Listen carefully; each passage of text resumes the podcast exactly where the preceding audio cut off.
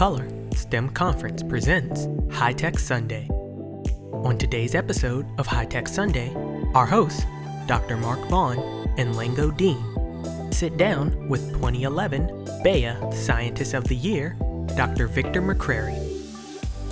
Up first is Corning Incorporated's Manager of Technical Talent Pipelining, Doctor Mark Vaughn. Next is Career Communication Group's Senior Technology Editor, Lango Dean. Finally, our esteemed guest, Doctor Victor McCrary, Vice President for Research and Graduate Programs at the University of the District of Columbia. Doctor McCrary leads the growth, development, direction, and oversight of the university's research enterprise.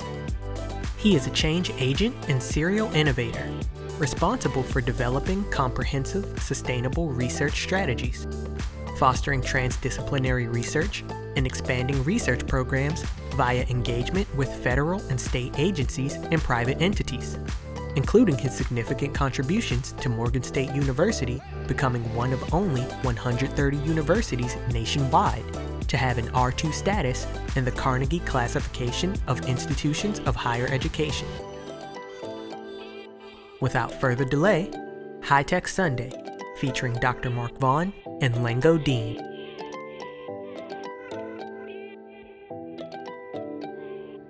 Thanks so much for the introduction, and welcome everyone to today's High Tech Sunday podcast. We have really been fortunate to have an illustrious lineup of guests over the course of the past few months, and that trend continues today with Doctor Victor McCrary. We've heard a little bit about him in the introduction, but it is certainly a pleasure to welcome you, Doctor McCrary, to High Tech Sunday. How are you doing? Uh, Doctor Vaughn, uh, thank you very much. I really appreciate being here, doing quite well, and um, even in our uh, COVID environment, um, we're still prospering and, and feeling blessed. So thank you for asking. Awesome.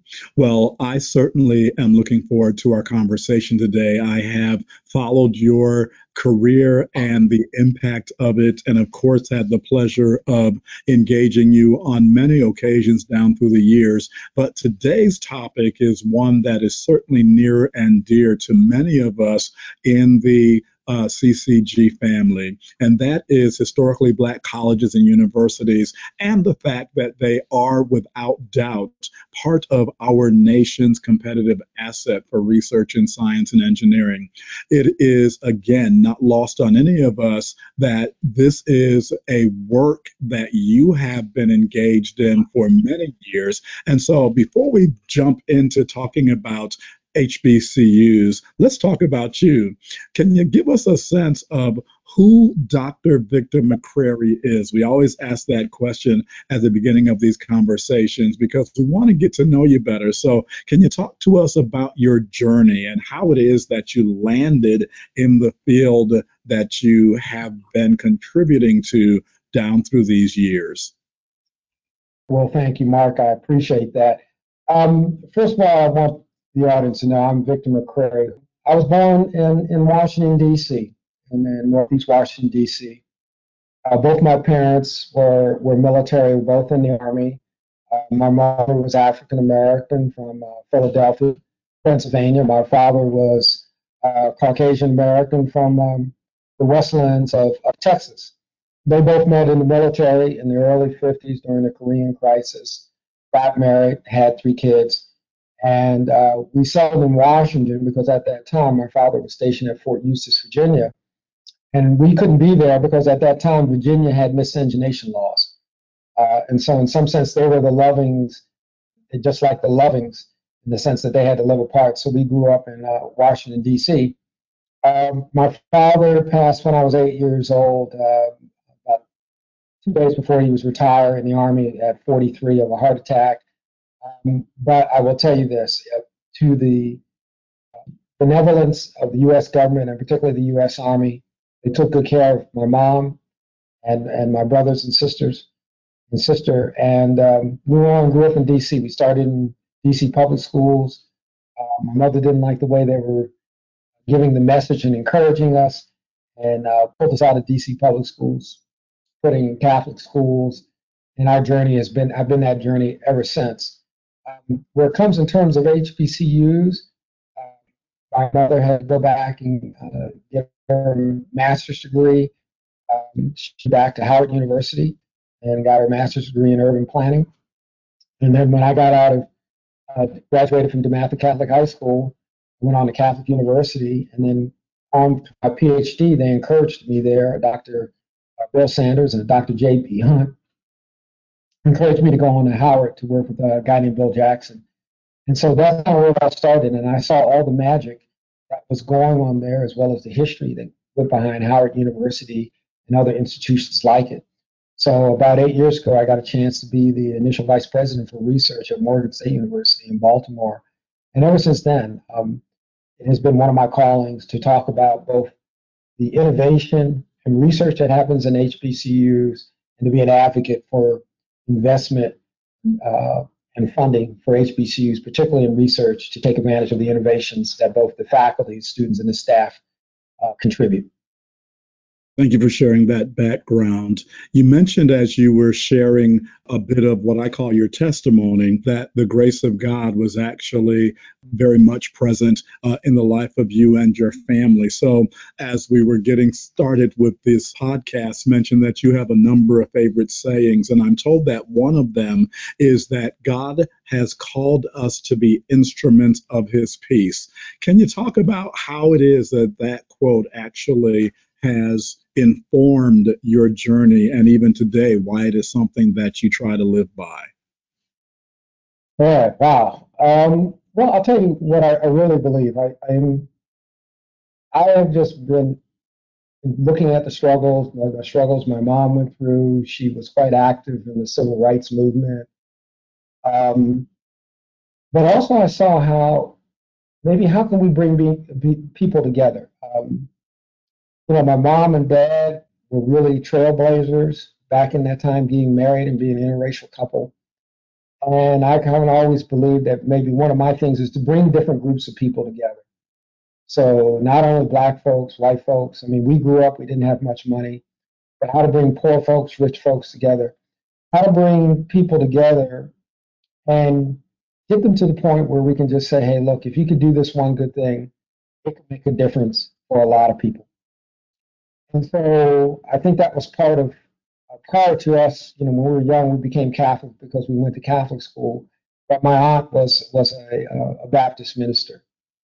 And she always said, look, uh, at the end of the day, if you can change one person's life, you have an entry into eternity. And so I think at this time, where we're at, through my career, it's always been, how can we change it to do better? How can we use research to create new knowledge to make lives better for other people?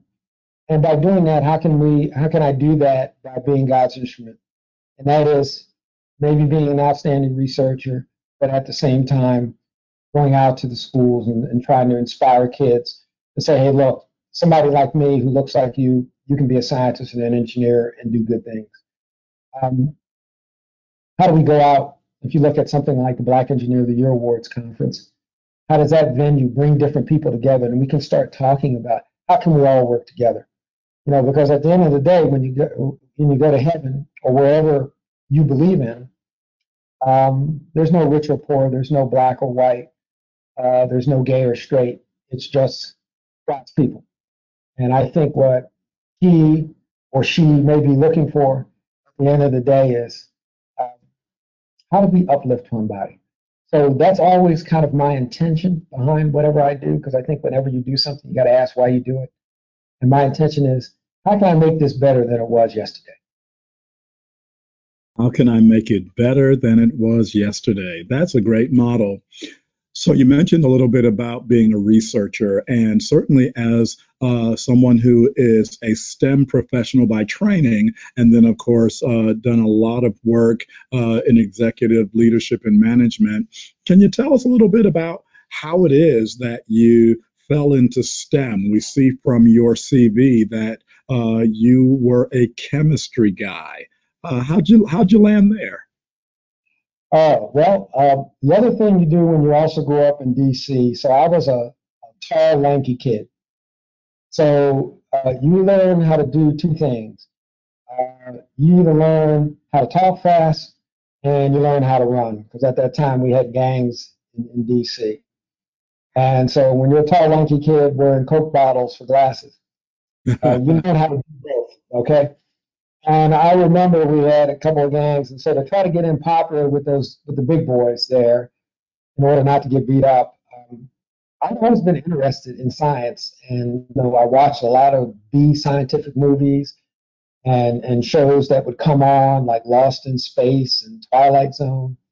So I went to the library because one of the things my mother did insist was she was a voracious reader, had tons of books, and wanted us to read, but also made sure we had to get a library card. And uh, I learned how to make gunpowder. And from learning how to make gunpowder, I learned how to make what they call, uh, you know, make it explode. And for the guys in the gangs, they thought that was kind of neat because, you know, back then, around fourth of July, people would always get these things called cherry bombs or ash cans or M eighties. So I figured out how to make that kind of stuff. And so they used to call me the professor. So that made me kind of popular. And, of course, I didn't have to worry about venturing out and worrying about getting getting beat up. Um, but also, you know, uh, at that time, then I started getting into chemistry um, and, and mixing different things. At that time, I mean, you could actually buy a chemistry set. My mother bought me a chemistry set from Montgomery Ward's. And they had all sorts of experiments. I remember I was in a seventh grade science fair, and uh, I, mean, I think my mom got really upset because I took one of her silver spoons and I copper plated it by putting it in a solution of copper sulfate and using a battery to show how do you do electrolysis. So I found, hey, this is kind of neat stuff. And that just, you know, I pursued that through um, high school, and then I went on and, and decided to become a chemistry major.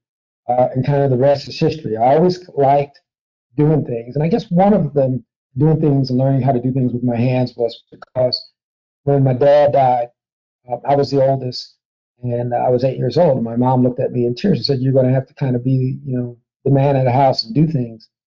And so everything from changing a washer and a sink, okay, to learning how to change a switch on the wall, you know, it was just something that amazed me, but it also was a, a real confidence builder, you know, and I think something that a lot of kids lack today, because when I became sixteen, the most important thing you had to do is learn how to keep your own car. And so uh, I was able to, my mother let me borrow her car.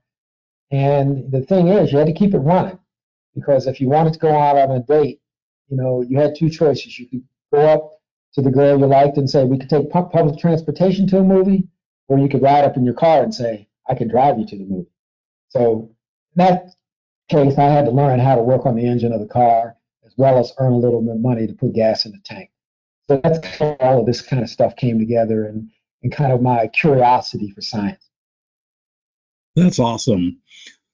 When you think about the dedication that you've had to the area of science, both as uh, a scientist yourself, but also as a leader in STEM, uh, let's let's talk about this competitive advantage that uh, we are considering historically Black colleges and universities uh, as far as research in science and engineering are concerned. Uh, so I guess a, a fair question, even though uh, the High Tech Sunday audience is certainly probably uh, aware of H B C Us, in case there is someone who isn't, uh, can you tell us a little bit about what historically Black colleges and universities are, and how it is that they matter uh, to our competitive position here in the United States?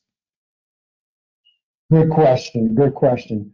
Well, first of all, for, for most who may not know about H B C Us, there's one hundred one of them that are accredited.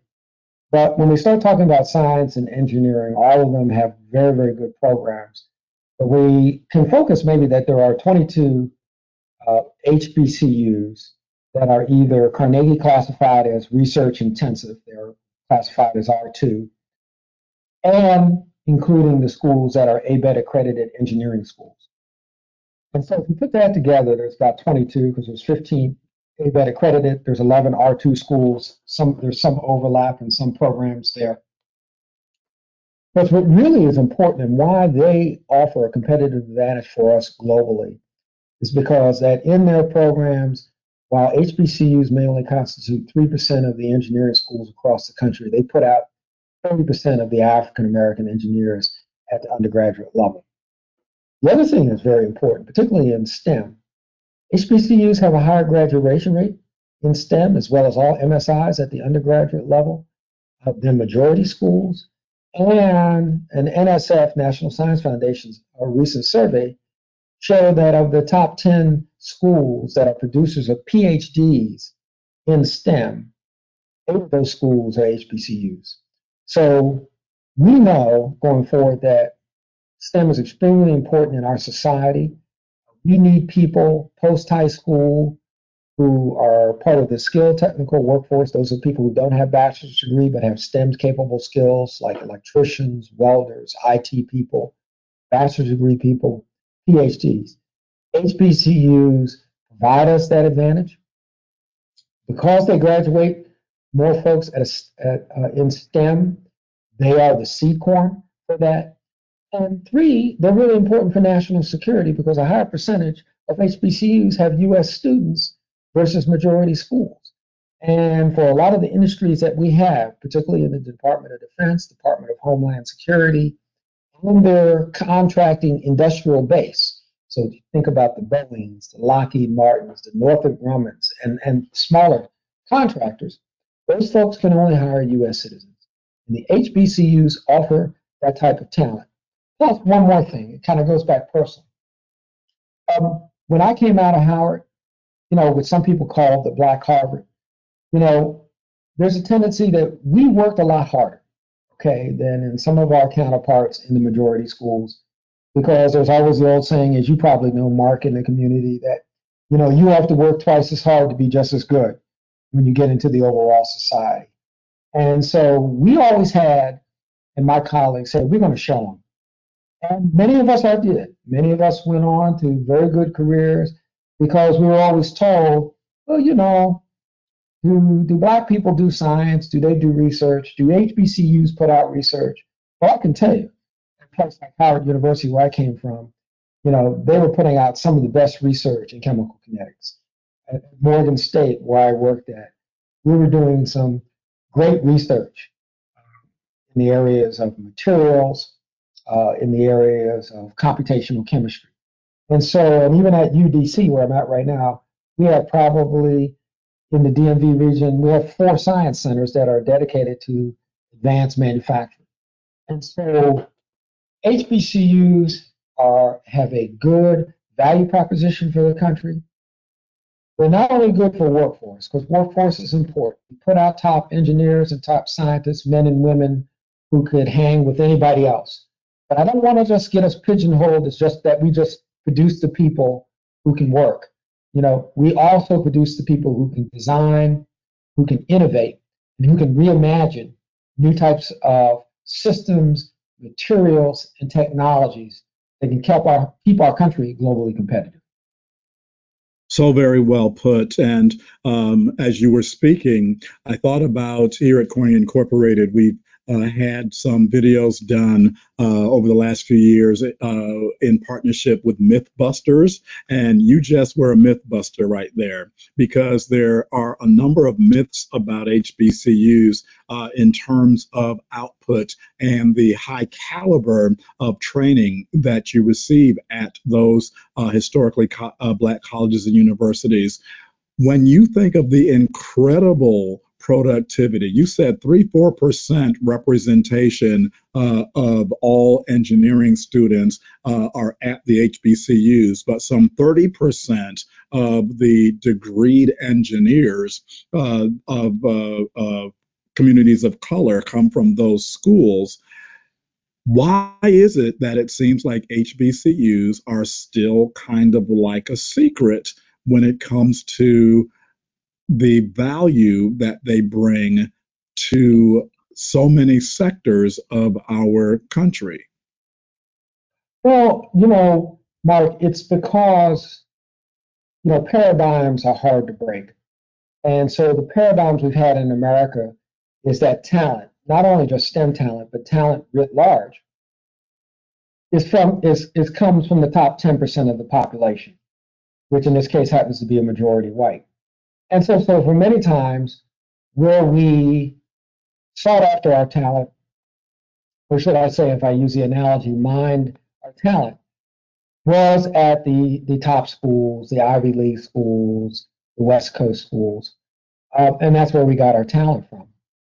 Um, but now when you're in a global competition, uh, and then also where you're worried about the security of your intellectual property, uh, you've got to say, look, where am I going to get more of that talent? Particularly, for example, and, you know, I just came off a panel working with the Navy, and the Navy has in its laboratories, they hire a lot of civilians.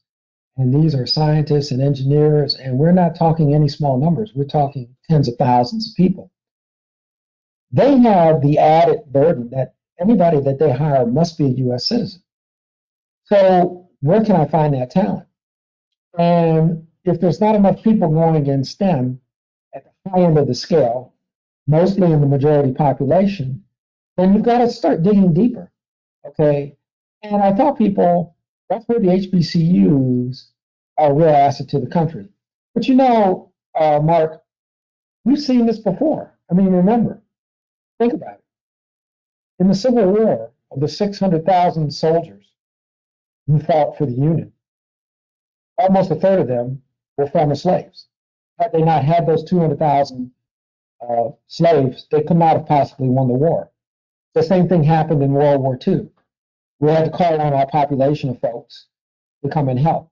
And in fact, the British would tell you it was Howard University and Charles Drew that made a significant contribution in terms of the transportation of blood plasma. Okay? Wow.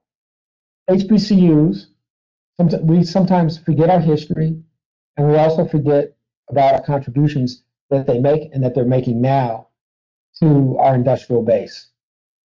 But now, as we're becoming more globally competitive, and according to the Science and Engineering Indicators twenty twenty that just came out from the National Science Board in January, we realize in many sectors that we have global competition that's right behind us.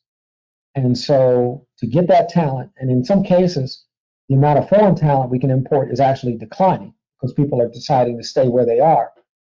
We have to start making that investment in our talent here. We have to go after that diverse domestic STEM talent, and that's a national imperative. Thank you for that. And and again, this is so hugely important uh, to be having this conversation right now as we are thinking about the challenges that the world has faced over the course of the pretty much the entirety of this year uh, due to the global pandemic that we are all living through. When you think about it, H B C Us have challenges unlike many majority schools, but all schools, all colleges and universities have been facing new challenges because of the COVID nineteen. And now that schools are returning to session, including H B C Us, what would you say are the unique challenges that those colleges and universities are facing as we continue through this pandemic crisis? Well, Mark, some of the biggest challenges not only H B C Us are facing, but all school, is the, the transition and delivery of online learning. Um, I looked at, and many look at COVID nineteen and the pandemic as actually exacerbating and uncovering a lot of issues that we knew that brewed below the surface. And so for a lot of H B C Us, many of them who ha- have faculty members who had to come up to speed very fast to, to understand Blackboard and Coursera. Um, and in some cases, those transitions were kind of choppy. Also, our students are more in need. So even if everything is online, making sure you had students that had access. Excuse me, we had uh, many students who uh, who did not have computers. But even the students who had computers, we had many students who even pre-COVID were working in hotspots and in, in, in coffee shops and other places because they didn't have internet access at home. Now that students are confined, we find out a lot of students did not, did not have internet access at home because they could not afford it. you know, or they had equipment that was not up to date. For example, they had routers that were two point five gig instead of five gig. So it didn't allow them to do the type of um, virtual meetings that many of us are doing right now and has become commonplace. Um, thankfully, the CARES Act and to the Department of Education, there was a lot of funding that helped H B C Us bridge some of these problems. But still, you know, H B C Us don't have the endowment base as many of the majority um, institutions do have. And so being able to call on um, other sources of revenue, particularly for H B C Us that relied on both tuition, but also activity fees and dormitory fees, is going to be a challenge. I do believe, however, though, uh, at this moment in time, because there's been a convergence of events, And, and, you know, starting with the events that with the pandemic, uh, with the murder of George Floyd, with many people coming out and realizing about systemic racism, that uh, H B C Us can take advantage of an environment to not only look at new business models, but to develop new partnerships um, and to be able to go out there and to serve their students. I mean, most H B C Us I know are not in it for the money. They're in it for the people, okay? And so because of that special mission and because they're anchor institutions within their community, um, I hope and I pray that the those communities, those alumni, as well as the federal, federal and state governments will put further investment to H B C Us in order, because if we're gonna have to be globally competitive, we need those numbers in STEM. And we need those And to get those numbers in STEM, we need to make those investments in H B C Us. H B C Us are a national asset. If you didn't have H B C Us, you'd have to create them. Thank you so much for sharing that perspective. And I was really interested to hear you speak of the importance of partnerships. As we were saying, as we came on the air, the Advancing Minorities Interest in Engineering organization, A M I, is having its annual conference right now. Uh, and as you are aware, the deans of the fifteen ABET accredited schools and colleges of engineering are, are affiliated with A M I. And one of the key topics is this year, sustainable relationships and partnerships. I know that uh, my co-host, uh, Lango Dean, is going to take us further in the conversation uh, in just a moment. But when you think about the kinds of relationships that are unique to historically Black colleges and universities, what would you say is key in making sure that those relationships, whether it's with folks in business and industry, folks who are uh, in government agencies, whatever the sector is, is there something unique about a sustained relationship that H B C Us are looking for, perhaps unlike majority institutions? You're listening to High Tech Sunday, featuring Doctor Mark Vaughn, Lango Dean, and our special guest, twenty eleven BEYA Scientist of the Year, Doctor Victor McCrary. This week's episode is brought to you by the twenty twenty Women of Color STEM Conference. And now, a word from our sponsor.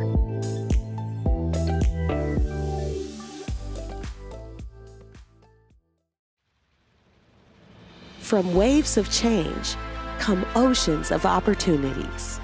This has always been our Women of Color STEM Conference message and mission. Now more than ever, we are expanding our rich history and track record of hosting live-streamed award shows and interviews, virtual job fairs, learning, and networking experiences as we reset to rise at our twenty twenty Women of Color Virtual STEM Conference. October eighth through the tenth, the world is counting on us. Come ride the waves of change as you explore our limitless oceans of opportunities that can enrich, inspire, connect, and support your continued professional and personal growth that have always been the hallmarks of our women-driven conference. Together, we can help our nation's industries, government, academia, and the military reset, reinvent, and re-energize. You belong here within our trusted community. Ride the waves of change as we reset to rise. The world is counting on us.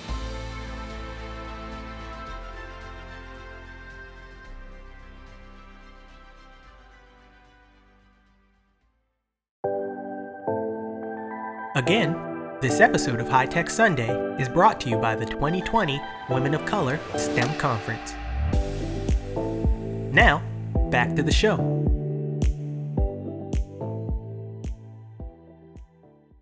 I think, in some sense, uh, that H B C Us, to take to the next step and in a post-COVID environment, and in order to continue their mission, uh, we'll have to work on a number of levels, uh, to your point of partnerships. One of those is obviously partnerships with their alumni. Uh, I think alums um, are going to have to step up. Now, we have to realize our alumni are not like the same alumni that come out of Harvard and Yale, okay? Um, they don't have the financial wherewithal, but they do have other networks that H B C Us can tap in, and if they can give what they can. The other partnerships that H B C Us has to have with their local communities and with the politicians and elected officials in those communities, and work and, and work to nurture those, because there are pipelines of anchor development. We did an economic study of Morgan State University back in twenty seventeen, and the result of that economic impact study was that for the city of Baltimore and the state of Maryland, Morgan State University had something like close to a billion dollar economic impact. Recently, we just did another, we just did a study at the University of the District of Columbia, and that study has concluded that U D C, University of the District of Columbia, has a four hundred million dollars impact, economic impact on the District of Columbia and surrounding region.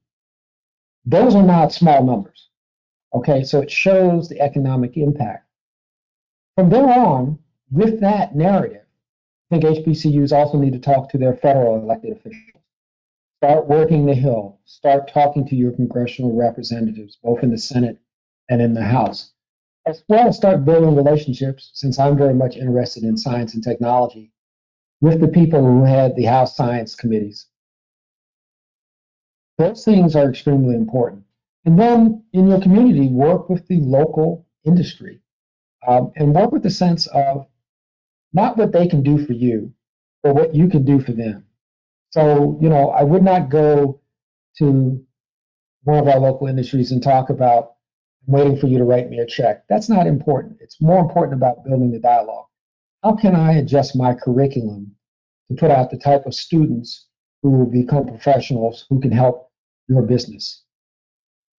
In doing that, then the conversation starts back as, what can we do to help you to build that pipeline even stronger? And I'm particularly talking about the STEM areas, but not just STEM, also including business, finance, um, uh, in the legal professions. Then when you start that, that becomes true partnerships, because partnerships are not just transactional, they're transformational, okay? And it's not about what I can get from you or you can get from you from me, but what can we do together?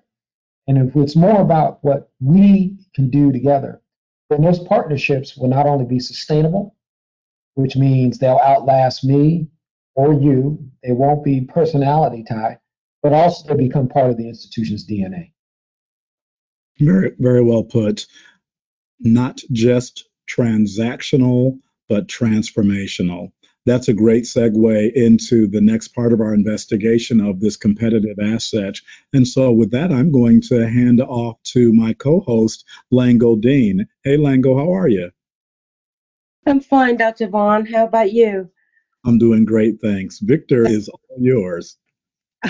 That's wonderful. Wow. Okay, I like the way you put that. Welcome to the show, Doctor McCrary. Um, You know, one of the things I enjoy about this show is the pre-briefing that we do, and um, guests talk about, you know, their um, past lives and, you know, things that happened to them growing up as children. And um, one of the, the stories that you told that and you talked about it again today with Doctor Vaughn, was this uh, um, your, your um, um, I'm trying to find the right word here, when you didn't discover gunpowder, you just played around with it, and um, you know, it impressed your friends, and um, there was a whole transformation in the relationship there once that was done. And when you told that story, it was probably about two weeks ago. I was just watching um, P B S, and there was this artist that came on on the show. She she's from the University of Minnesota, and she was talking about playing with fire. She literally uses gunpowder, lights it up, and that's the way she makes her art. Now, she did that, and she she's gone on to be an artist. You played with gunpowder, and you went on to be a chemist, world-renowned chemist. Another thing that you did was with ebooks. You had you invented the ebook, or came close to doing that, which brings me to the question of, it's what Doctor Roy Wilson said at Wayne State University. You've experienced the challenges of the urban core culture. You've been immersed in diversity. So what do you say to H B C Us like A and T, which is now America's largest H B C U for the seventh consecutive year, and it has had record enrollment for the fifth consecutive year? What do you say to them, to, to A and T and to other H B C Us, as to how they compete with Ivy League schools, West Coast schools, and all that stuff? What do you say to them? Well, what I would say, and by the way, kudos to Harold Martin and his leadership at North Carolina A and T. He has just done a fantastic job. And I mean, I can't speak for, for Chancellor Martin, but I would say that I think he would view it as not as much as a competition, but as much of a journey and a mission. And that, that journey and mission is, how do we create this eminent cadre of people of color in science and technology to help to help society and the globe? And so he has really inculcated that mission throughout all of his administrators and deans, um, and, and, and that feels it in the students. And I think what they are putting out, and people are starting to see, is it's not necessarily important that you go to a school that has that necessarily has name recognition in an Ivy League, um, and it's not necessarily you have to go to a big school and that they have, you know, uh, state-of-the-art laboratories. But I think what's more important is, particularly for students of color, you want to be a big fish in a small pond. And I would tell anybody, if they gotta want to understand what parents should do and kids and encourage their kids, is to read Malcolm Gladwell's book called David and Goliath, where he talks about kids who are coming out of high school doing very well in STEM, and then and for some reason told to go to the bigger schools because they'll have the networks and they'll have better resources. But unfortunately, they don't have the navigational cap capacity or skills. And for many of students of color, they go to these places, and then, to his account, they have a thirty percent dropout rate in STEM, versus had they gone to smaller schools like North Carolina A and T for the H B C Us, you know, or even some small public schools, they would have stayed in those areas. I would say go there. Now, North Carolina A and T may not have uh, the dormitories that on the on the scale of plushness, say Harvard, you know, or Brown, but they have a group of people there that are about your success, and realizing they'll look at people and help you all the way along your journey. And because for most of us, when we get into STEM, where particularly we get into calculus or we get into organic chemistry, it can be very difficult. But it's very difficult for a lot of people, including people like Albert Einstein. But if you have that nurturing and you have those role models, you can go out here and can compete with the rest of them. And so I would say for H B C Us, while H B C Us only educate ten percent of African Americans, they can show that they have higher graduation rates in terms of, particularly in the STEM areas, and that their students go on to good jobs. I would tell them, start tracking those stories. Don't worry about the inputs. Worry about the outputs. How well are your students doing? How happy are they? whether they're making forty thousand dollars or four hundred thousand dollars, okay? What are they doing to go on and make a difference? And I think if you start telling those stories, which I'm sure Chancellor Martin can say at North Carolina A and T, I'm sure David Wilson can say at Morgan State University, and I know Ron Mason can say at the University of the District of Columbia. But when you show those stories, then people understand what eventually our students, what life is really about. Because at the end of the day, and I'm a Star Trek fan, there was an episode where there was a concern about riots, uh, people were homeless, uh, and, and how did it transform to the Federation? Well, you know how it transformed through the Federation? Because people realized that no longer, life was not about the accumulation of wealth, but it was about the accumulation of knowledge. And once we confer that ethos on our students coming out of our H B C Us as well as our M S Is and T C Us, we can change society. We are on the cusp. And how exciting is that? I mean, I'm at U D C. I feel like I'm on a startup because our president has a great vision for how we develop talent at all levels. How do we work with those in the poorest wards of our city? We have an engineering school that has four research centers and is really kicking, kicking it in, in terms of bringing research dollars in and then opportunities. What more can you ask for? That if I were to lay down and die today, I can say I changed somebody's life. Mm. Well, you know, the, the pandemic has created the perfect storm. Um, over this past several weeks, we've had, you know, a number of guests who talked about uh, the problems with the I T infrastructure. Um, a lot of kids aren't getting access, you know, to to the internet to be able to do their work. We've also talked about the mental, physical, and emotional needs of not just young people, of, of people who care for young people, mothers, fathers, aunts, uncles, grandmothers, grandfathers. So with all of these things going on, and then, of course, there's the economic crisis as well. With all of these things going on, what can H B C Us do to better recruit more young people to their schools? What, what we can do as an H B C U community is, first of all, first say to ourselves, there's enough to go around for everybody. I mean, I was taught very young when we would go up for Christmas to my grandmother's house. My grandmother and all my aunts, all of them worked as maids and domestics. My uncles worked as laborers, but they all got around and they and they encouraged me. I mean, they would stand around me. I was, you know, short at the time, eight, nine years old, and they would all stand around and say, "You're going to be the one. You're going to be the one. You're going to be the one." And the next thing they told me is, "There's enough for everybody."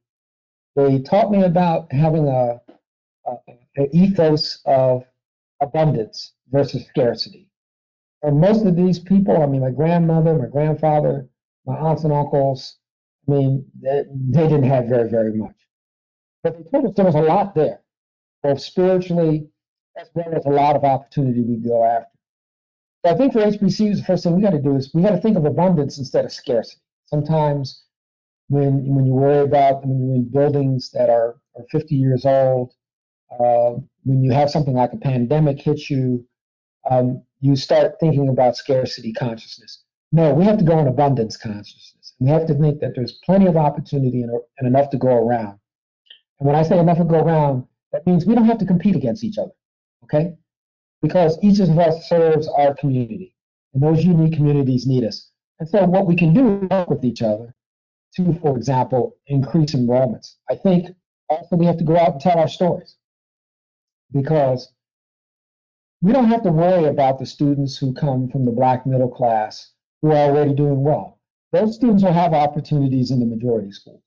But we have to reach out to what has been a lot, for example, our mission, to the students who don't have that type of access. And there are thousands of those students, as well as there's students who are not in the same age demographic. For example, at U D C, we have a lot of, our median age is about twenty-seven, twenty-eight years old. There are a lot of people in that demographic. We're looking for a pathway to the middle class. So I think that's how we increase our enrollments. as well as working in and, and working in partnership with our community colleges.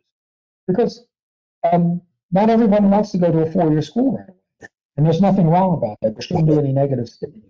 You know, there's a lot of skills and things you can learn in a two-year school. So by building those key partnerships, by, by adopting an abundance mentality, um, we can increase those enrollments, because I think right now, many parents are now second-guessing and saying, hmm, do I need to send my kid to a school that costs forty thousand dollars a year, okay, and put he or she into debt, or, or their parents? Um, and even if I do get aid, are, are my kids learning the right values of coming out of college? Because as I said earlier, it's not, life is not about the accumul about the accumulation of wealth. Uh, abundance mentality is about the accumulation of knowledge and helping people. And through that, one becomes wealthy. And I'm not, not necessarily talking about dollars in your bank account, but I'm talking about a sense of being that you can lay down at night and know that you made a difference that day. And I think if H B C Us can articulate that value proposition, don't worry about trying to become like the majority schools, okay? That's not what you were there for in the beginning. You know, Howard is not trying to be like Harvard, because that's not what their mission is, nor should it be, okay? And so if we stick back close to our mission, stick back close to who we serve, those enrollments will rise. And I, I will say, what Chancellor Martin has done at um, North Carolina A and T, uh, the proof is in the pudding. Thank you, Doctor McCray. Um, I really like that message um, of, like, stick with your mission, focus on your community. And um, it's really important, because when I lived in D C, I know how important Howard was to us.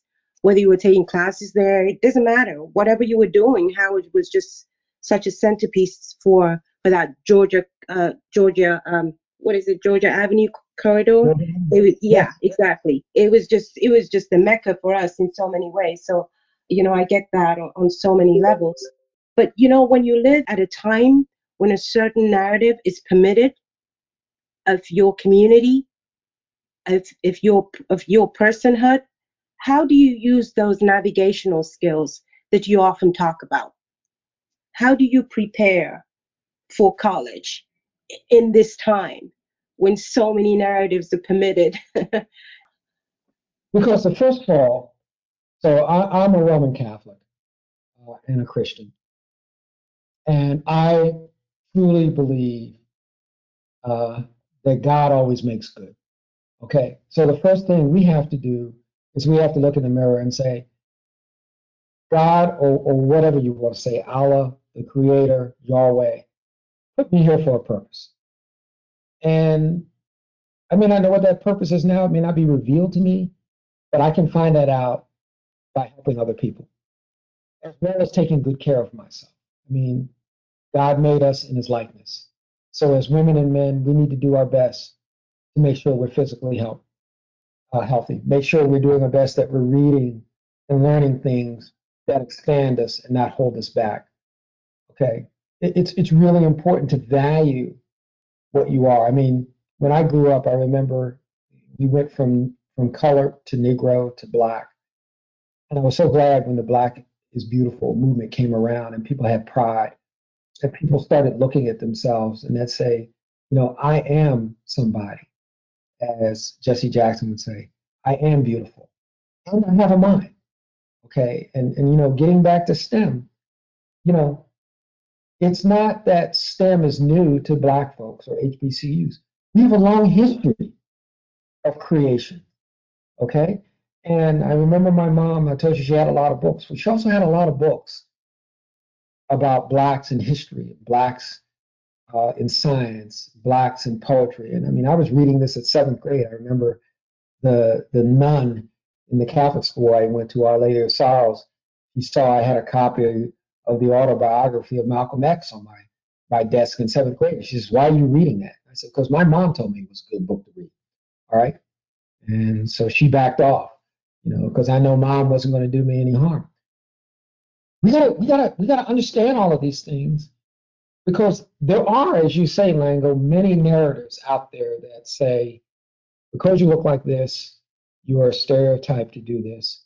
Because you went to this institution, or you came from this part of the country, or you came from this part of the African diaspora, you can only do this. You gotta not let the lies fill your head, okay? And you will always be told lies about who you are because of what you look like.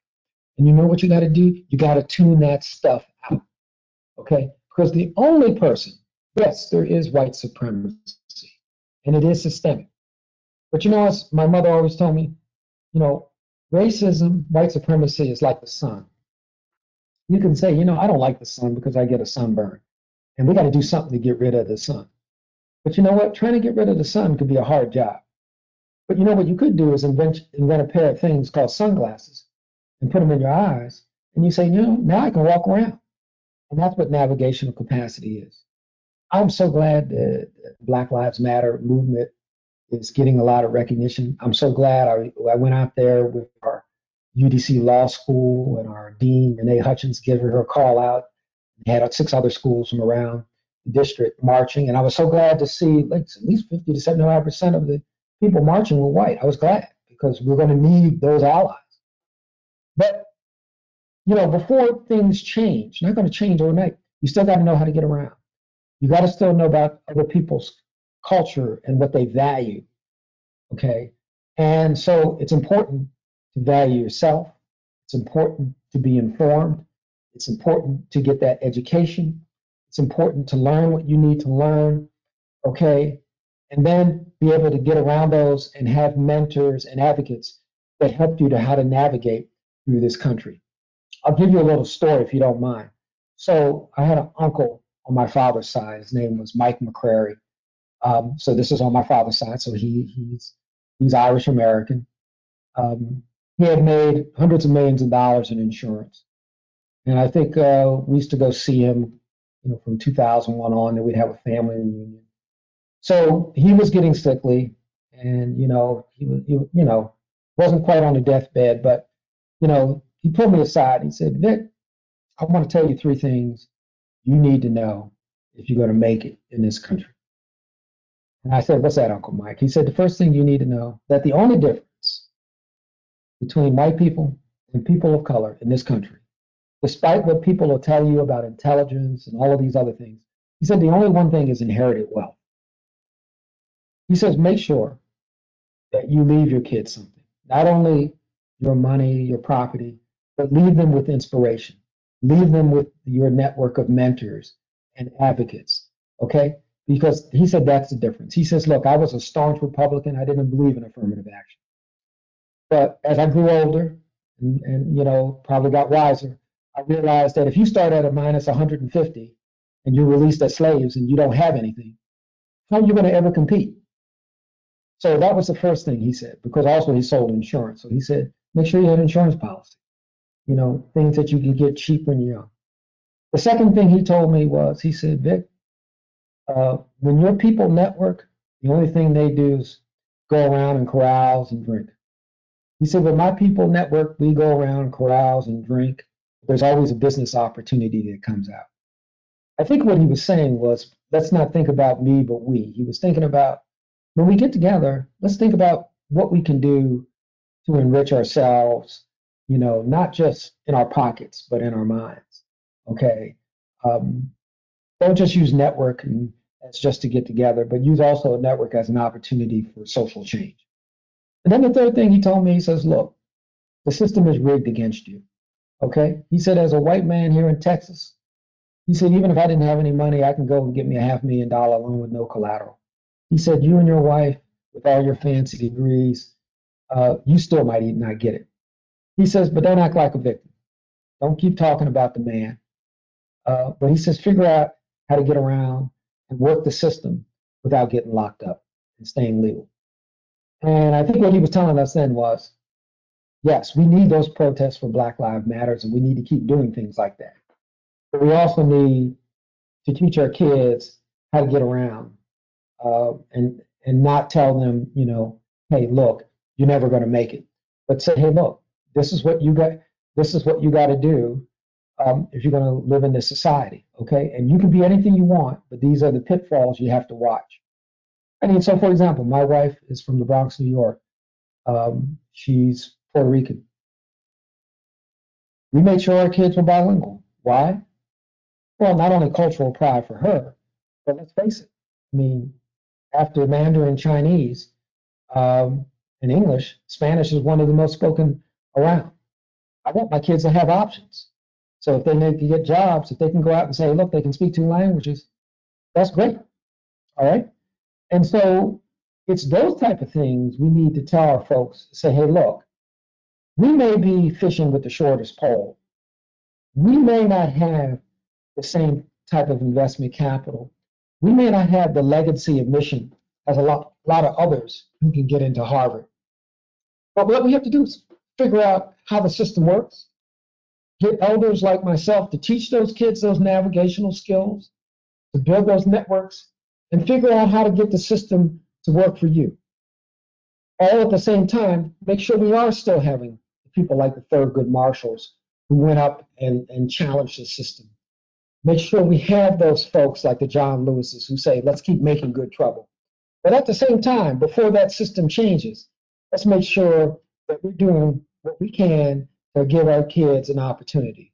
You know, because the worst thing we can do as people of color, particularly in the STEM area, and I saw this many times when I was, for example, at Bell Laboratories.